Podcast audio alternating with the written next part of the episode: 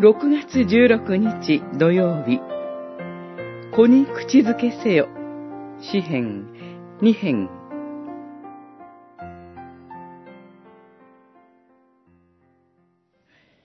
すべての王よ、今や目覚めよ、地を治める者よ、悟しを受けよ。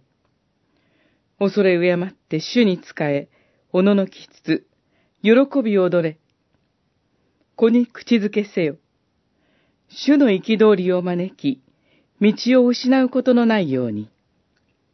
主の怒りは瞬く間に燃え上がる。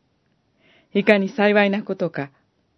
主を酒どころとする人はすべて。二編、十節から十二節。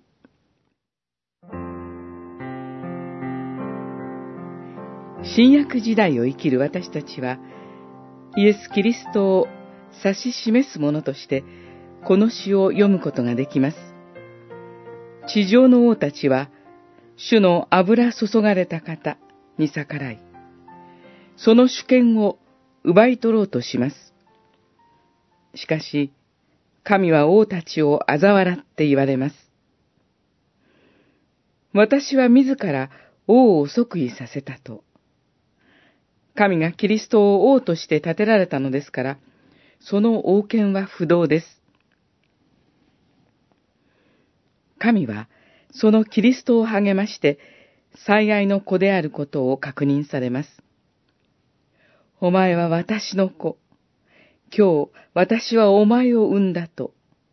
そして、私は国々をお前の修行とし、地の果てまでお前の領土とすると言って、キリストに全世界の所有権を与えられるのです。すべての王よ、今や目覚めよ、子に口づけせよ、と言われます。足に口づけすることは、家来になる誓いです。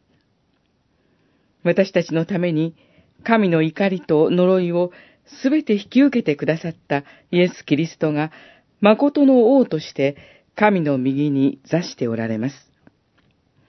そのキリストが、私たちの主であることを心から喜び、心晴れやかに主のしもべとなる誓いをいたしましょう。